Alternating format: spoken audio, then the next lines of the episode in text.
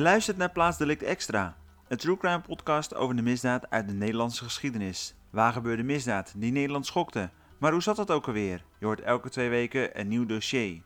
Foto's over deze zaak vind je op mijn Instagram pagina plaats.delict podcast. Dit is deel 2 over Willem Holleder, bijnaam de Neus. Deel 1 ging over de Heineken-ontvoering en zijn leven daarna. Ook ging het over het verbreken met vriendschappen zoals met Cor van Hout en Sam Klepper. In deel 2 gaan we door met de afpersingen en opdrachten voor vijf liquidaties, waardoor uiteindelijk zes doden vielen. Eind 2002 kwam Willem Holleder in het nieuws toen het Maandblad Quote in het decembernummer een foto afdrukte van Willem Holleder in gezelschap van Willem Enstra. Deze bekende foto op het bankje was in september van dat jaar genomen. Willem Enstra, die werd beschouwd als de bankier van de Nederlandse onderwereld, had eerder verklaard Holleder nauwelijks te kennen. Volgens John Mierenmet was Holleder de sterke arm van Willem Enstra. Willem Holleder zou vanaf deze periode Enstra hebben afgepest. Zo zou de vastgoedhandelaar meermalen in het Amsterdamse bos zijn mishandeld om hem tot betalen te dwingen. Dossier 1. Viool. Dan gebeurt er iets wat niemand had verwacht. Het is 24 januari 2003. Cor van Hout, zijn lijfwacht Bas Vermeulen en een vriend hebben in het Chinese restaurant Royal Sang Kong in de dorpsstaat van Amstelveen geluncht met boterhandelaar Robert ter Haak. Bas Vermeulen haalt de auto. Cor van Hout en Robert ter Haak wandelen richting de Stationstraat. Twee mannen rijden hen tegemoet op hun rode BMW-motor. De passagier vuurt met een automatisch wapen tientallen kogels af. Cor van Hout, 45 jaar, sterft naast een geparkeerde auto. Robert ter Haak overlijdt op 11 februari in het ziekenhuis. Hij is 36. De daders vluchten via de Dorpstraat. Bij een bruggetje langs de Kalfjeslaan willen ze de in Limburg gestolen motor in het water laten zinken. Maar die blijft grotendeels boven water hangen. Op Korvenhout was op 27 maart 1996 in de rivierenbuurt een mislukte liquidatiepoging gedaan, waarbij hij zwaar gewond raakte. Korvenhout, Sonja Holleder en hun kind kwamen aangereden met een auto toen een Servier, Milorad P., vanaf de overkant op de auto kwam afgelopen en gelijk begon te schieten. Op 20 december 2000 is in Amstelveen ook een aanslag gepleegd. Cor van Hout en Bassie van Meulen waren die avond kort voor middernacht vanuit een café in Utrecht naar huis van Sonja Holleder gereden. Nico V. nam ze van grote afstand onder vuur met een geavanceerde snijpergeweer. Dat geweer was geleverd door John Mierenmet. Ze lieten zich in een reflex op de grond vallen en hielden zich voor dood tot Nico V. was gevlucht. Kroongetuige Fred Ros de zelf later allebei geliquideerde Willem Enstra en Thomas van der Bijl en Corvenhouts weduwe Sonja Holleder en zus Astrid beschuldigden Willem Holleder ervan de opdracht te hebben gegeven voor de liquidatie van zijn gewezen bloedgabber, met wie hij in 1996 had gebroken. De recherche beschouwt ook John Mierenmet lang als mogelijke opdrachtgever van zowel de moordpoging in 2000 als de uiteindelijke liquidatie. Willem Holleder en John Mierenmet kunnen rond de moord ook hebben samengewerkt, was het idee. Holleder zou volgens Enstra ook plannen hebben gehad om zijn eigen zuster Sonja, getrouwd met Corvenhout, en haar kinderen te laten ombrengen, om te voorkomen dat zij wraak zouden nemen op hem. Om eventuele verdenking af te leiden had Willem Holleder 250.000 euro voor de met pracht en praal omgeven begrafenis van Corvenhout betaald. Vervolgens pikte hij via zijn zuster een serie winstgevende prostitutiepanden van Korvenhout en Alkmaar in. Op 17 april 2007 maakte de politie bekend twee verdachten te hebben aangehouden voor de moord. Die zaten overigens al vast voor andere zaken. Op 2 juli 2003 werd Willem Holleder gearresteerd op verdenking van verboden wapenbezit. Drie dagen later werd hij opnieuw aangehouden en werd zijn auto in beslag genomen. Deze zou een geheime bergruimte bevatten waarin een wapen zou zijn aangetroffen. De auto kreeg hij niet terug. In mei 2004 werd zijn rijbewijs ingenomen wegens een snelheidsovertreding. Willem Holleder vertelde tijdens de rechtszaak dat zijn leven in gevaar was en dat hij wegens de doodsbedreigingen geen chauffeur kon vinden. De rechter stelde Holleder op 5 juli 2004 in het gelijk en gaf hem zijn rijbewijs terug. Het volgende moorddossier, dossier 2, Enclave, is die van vastgoedhandelaar Willem Enstra, die voor criminelen tientallen miljoenen heeft belegd doet vanaf maart 2003 in paniek een boekje open tegenover de criminele inlichtingeenheid van de recherche. In 15 gesprekken, vooral op de achterbank van een rijdende auto, vertelt hij hoe hij in de tang zit van zijn gewezen vriend Willem Holleder, Dino Sorel en Stanley Hilles. Vergeleken met het bedrag waarvan zij Willem Enstra hebben afgeperst, had Freddy Heineken een goedkoop rondje. Nu zijn geld op is, zal Willem Holleder hem laten doodschieten, herhaalt hij tot hij in januari 2004 het contact verbreekt. Op 17 mei 2004 loopt hij met hulpje David Denneboom van zijn kantoor aan de Apollolaan in Amsterdam-Zuid naar zijn auto. De Rus Namik Abbasov schiet Willem Enstra dood met kogels in hoofd, romp en bekken. David Denneboom wordt in zijn knie geraakt. Namik Abbasov overlijdt in 2012 in zijn cel aan een hersenbloeding. Drie Turkse Nederlanders worden vervolgd voor het aansturen van de liquidatie en het observeren van Willem Enstra. Maar de rechtbank sprak ze vrij. Op de vraag wie de moordopdracht gaf, heeft justitie een antwoord: Willem Holleder. Op zijn aanklacht staat ook de poging tot moord op David Denneboom. Op 20 september 2004 werden twee leden van Hells Angels Holland gerouilleerd onder wie voorzitter Willem van Bokstel. Willem van Bokstel en Willem Pijpker zouden in opdracht van vastgoedhandelaar Willem Enstra een complot beraamd hebben om Willem Holleder te vermoorden.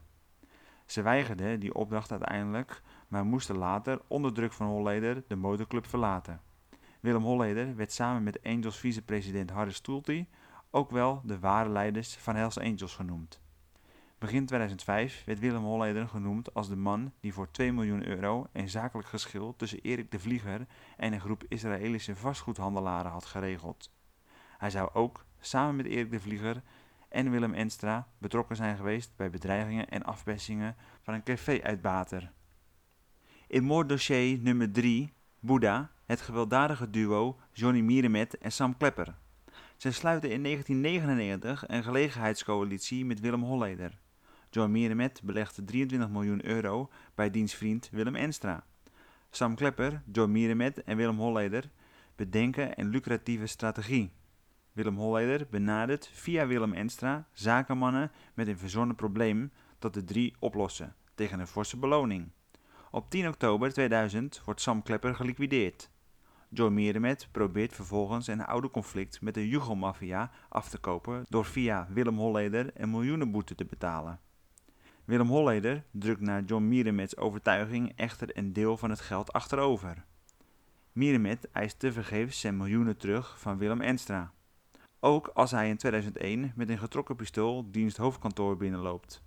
Op 26 februari 2002 schiet een onbekende John Mieremet in zijn onderrug en been op de Keizersgracht, als hij bij zijn advocaat vandaan komt. Hij valt half onder een auto en overleeft. In de Telegraaf geeft hij Willem Enstra en Willem Holleder de schuld. Hij noemt Enstra de bankier van de onderwereld en Willem Holleder zijn bewaker. Later bevestigt Willem Enstra aan de politie dat Holleder die aanslag had aangekondigd. Nou, we gaan die mieren met even neerknallen vandaag. John Mierenmet vlucht naar Thailand en investeert in een vakantiepark in sekstoerismeoord Pattaya. Op 2 november 2005 stopt daar een motor met twee mannen. Are you John? vraagt de lange witte passagier. Na Mierenmets bevestiging: I have been ordered to kill you because of your behavior. Hij schiet John Mierenmet dan 45 jaar dood. Justitie klaagt Willem Holleder aan als organisator van de eerste moordaanslag in 2002 en de liquidatie. Opmerkelijk, Ali N., die volgens justitie Willem Enstra observeerde voor dienstliquidatie, reisde rond de moord op John Mierenmet in 42 uur heen en weer naar Thailand. Overigens zijn na de aanslagen op John Mierenmet ook bijvoorbeeld de Jugo's als opdrachtgever genoemd. Het vierde dossier, Agenda, over Cornelis Dick Kees Houtman, hij leidt eerst een professionele opererende bende overvallers, waarin ook Sam Klepper en John Mierenmet figureren. Zit groot in de has en legt zich in de jaren 90 ook toe op vastgoed. In 2004 koopt hij met zijn later geliquideerde compagnon, dikke Peter Petersen, een pand in de rivierenbuurt. Dat blijkt onderdeel van de nalatenschap van de net geliquideerde Willem Enstra, waarop zowel John Mierenmet als Willem Holleder azen. Ze worden bedreigd en verkopen het pand met verlies, maar het is te laat. De groep rond Holleder begint Kees Houtman af te persen. Oude vrienden komen namens Holleder met oezies aan zijn deur en dreigen dynamiet op zijn dak te plaatsen. Ze dwingen hem een miljoen euro te betalen. Zo acht het gerechtshof bewezen in een afpersingszaak tegen Willem Holleder. Na de betaling blijft het druk.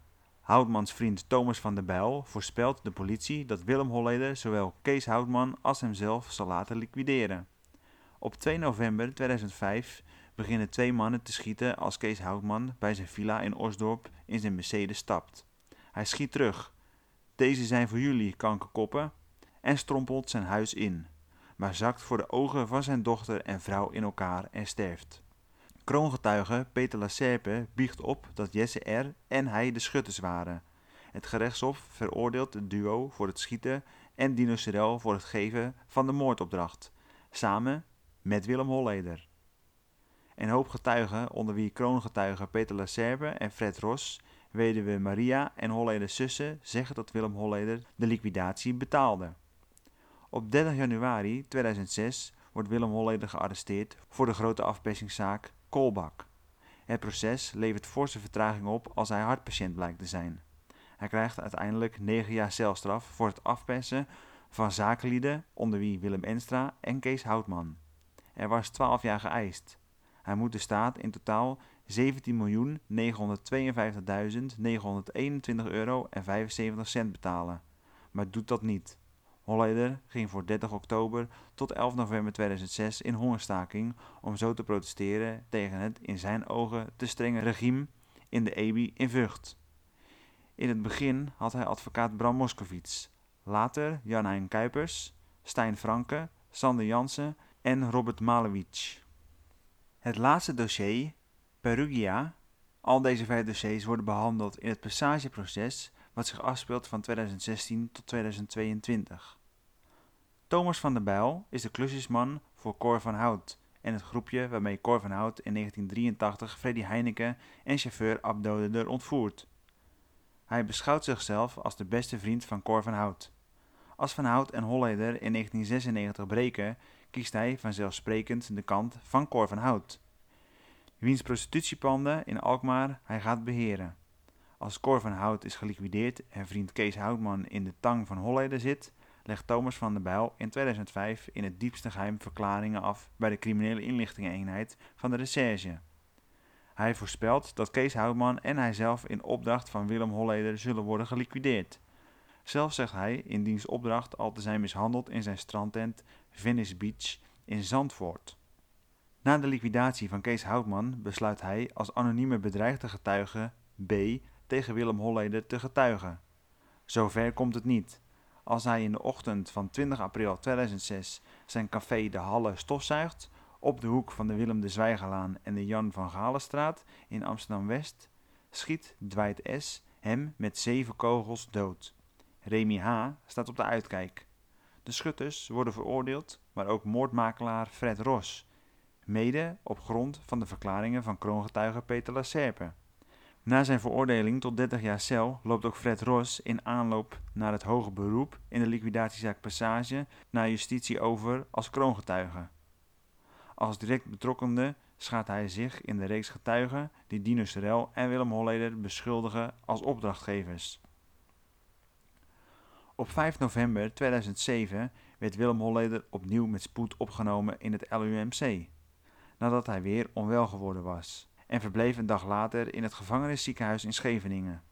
Op 27 januari 2012, na het uitzitten van twee derde van zijn straftijd, kwam Holleder vrij. Als hij begin 2012 vrijkomt, behandelen bekende en minder bekende Nederlanders hem, vreemd genoeg, als een knuffelcrimineel. Mensen willen met hem op de foto. Hij krijgt een column in het tijdschrift De Nieuwe Revue en wordt op het podium gehezen van interviewshow College Tour met Twan Huis. Ex-topvechter Dick Vrij slaat Willem Holleder in oktober 2012 neer op een terras in Amsterdam-Zuid. Willem Holleder breekt zijn kaak, maar biedt Dick Vrij en diens criminele compagnon Denny K. zijn excuses aan. Dat zegt wat over de gewijzigde verhoudingen in de onderwereld. Willem Holleder speelt vervolgens een bijrol in het proces tegen Denny K. en Dick Vrij over de afpersing, bedreiging en witwassen. Op 13 december 2014 werd Willem Holleder opnieuw gearresteerd. Hij was voorwaardelijk vrij, maar omdat hij in zijn proeftijd de misdaadjournalist Peter R. de Vries met de dood had bedreigd, werd hij opgepakt. Het OM meldde dat hij tevens werd verdacht van betrokkenheid bij de liquidatie van Kees Houtman en Thomas van der Bijl. Op 25 maart 2015 begon het nieuwe proces tegen hem. Zijn twee zussen en de weduwe van Sam Klepper, Sandra, bleken al in 2013 bij de politie belastende verklaringen tegen hem te hebben afgelegd. Begin juli 2015 verklaarde Astrid Holleder tegenover het OM dat haar broer na zijn vrijlating in 2014 plannen had gehad om acht mensen te liquideren, onder wie zijn andere zus Sonja en ook Peter R. de Vries. Begin september van hetzelfde jaar werd de strafzaak tegen hem hervat. Willem Holleder werd voor de bedreiging veroordeeld. Omdat hij tijdens zijn proeftijd was gepleegd, moest hij ook nog de laatste drie jaar straf uitzitten.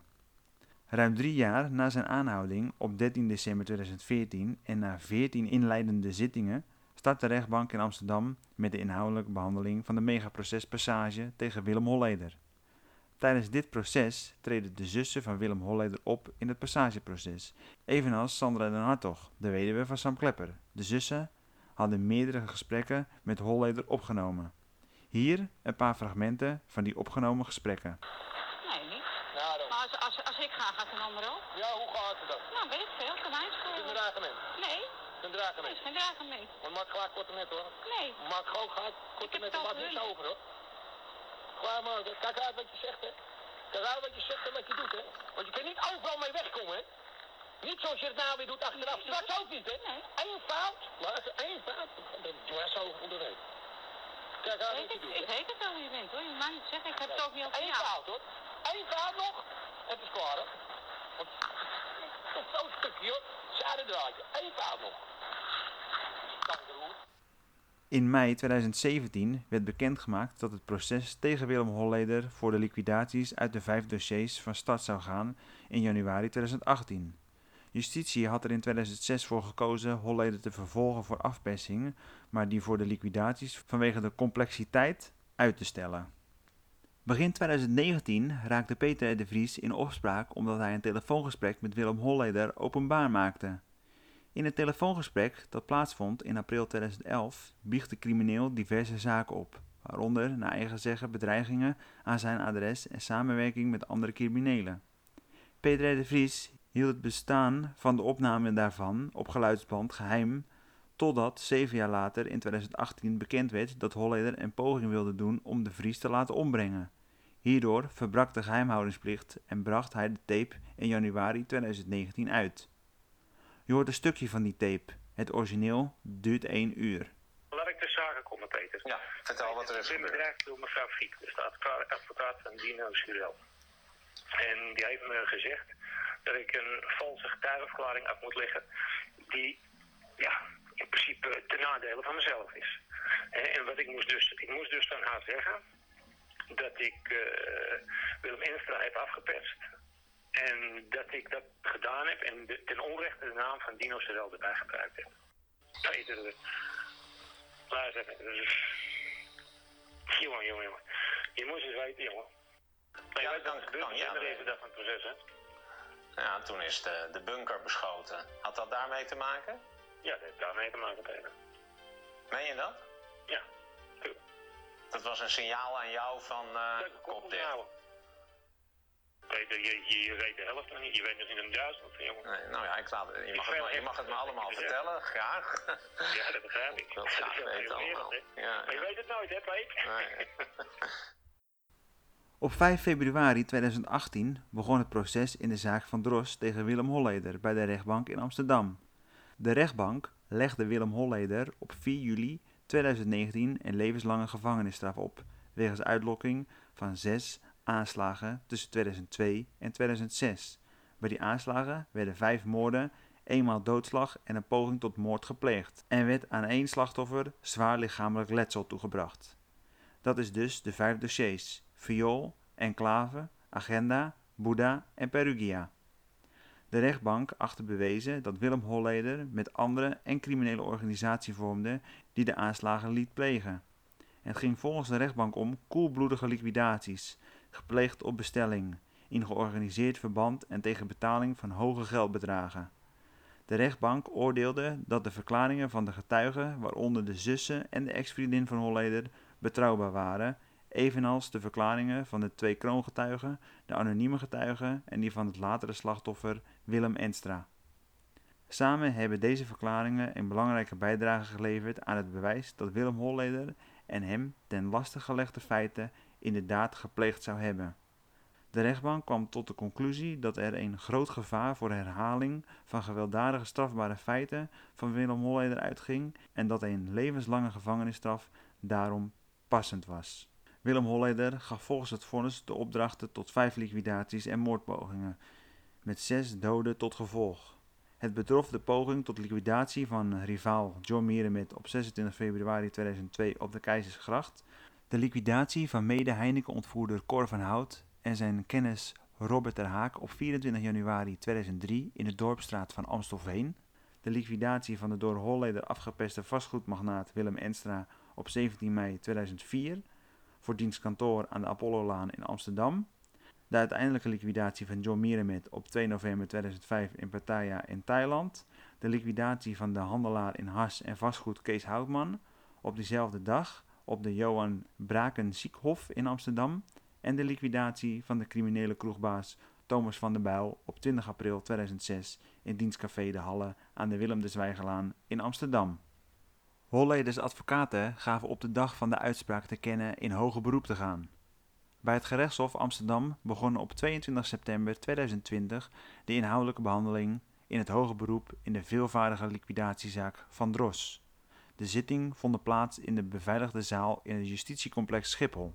Op 24 juni 2022 werd Willem Holleder in hoger beroep opnieuw veroordeeld tot een levenslange gevangenisstraf.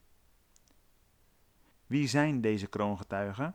Aanvankelijk leek kroongetuige Peter Lacerpe geen gevaar voor Willem Holleder, maar in oktober 2011 maakte hij tijdens liquidatieproces Passage onverwacht bekend dat hij in geheime kluisverklaringen jaren daarvoor had verteld dat ook Holleder opdrachten gaf voor onder meer de moorden op Kees Houtman en Thomas van der Bijl.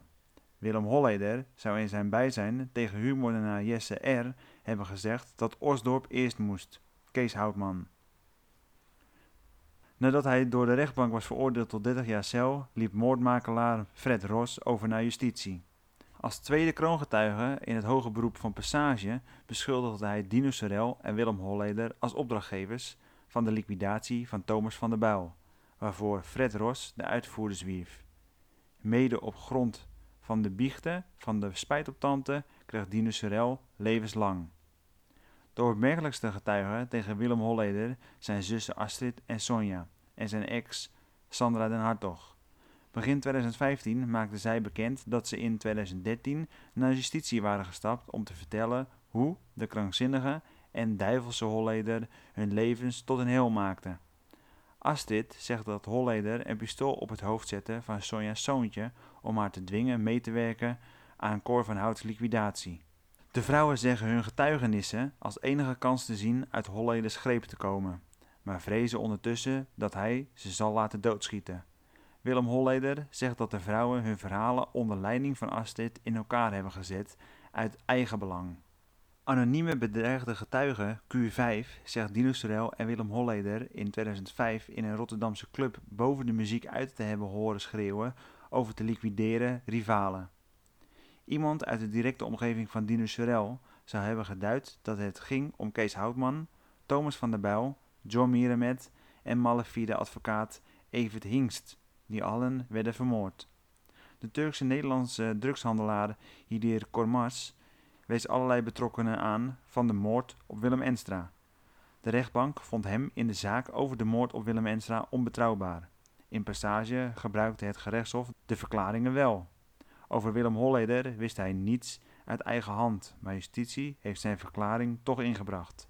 In november kwam Hidir Korkmaz onder raadselachtige omstandigheden om het leven in Oost-Europa. Hij zou tijdens het vissen zijn geëlectrocuteerd toen hij met zijn lijn een hoogspanningskabel raakte. Willem Holleder is nu 65 en in het voorjaar van 2023 lag hij wekenlang in het diepste geheim behandeld aan hartproblemen in het Leids Universitair Medisch Centrum, het LUMC. Hij onderging een ingrijpende hartoperatie die volgens medici niet kon worden uitgevoerd in het penitentiaire ziekenhuis van de strafgevangenis in Scheveningen. Willem Holleder lag drie weken in het ziekenhuis in Leiden. Hij werd al die tijd beveiligd door leden van het bijzondere ondersteuningsteam, het BOT, van het gevangeniswezen. Dit is een speciale eenheid die onder meer wordt ingezet om vluchtgevaarlijke gevangenen te bewaken. De beveiligers gingen om niet op te vallen in burgerkleding het ziekenhuis in en kleden zich binnen om. De directie van het LUMC en justitie wilde voorkomen dat de aanwezigheid van Willem Holleder in het ziekenhuis onrust zou veroorzaken bij overige patiënten en verplegend personeel. Een bron binnen het ziekenhuis vertelde dat Holleder graag tosties wilde als ontbijt en deze ook deelde met zijn bewakers van het bot. Dit was plaatsdelict extra. De vraag blijft alleen nu: heeft Willem Holleder door bijvoorbeeld zijn ziekenhuisbezoek berichten van andere gevangenen naar buiten kunnen smokkelen? Willem Holleder zit namelijk in de EBI, extra beveiligde inrichting in Vught, op dezelfde vleugel als crimineel kopstuk Said Razouki en Redouan Taghi.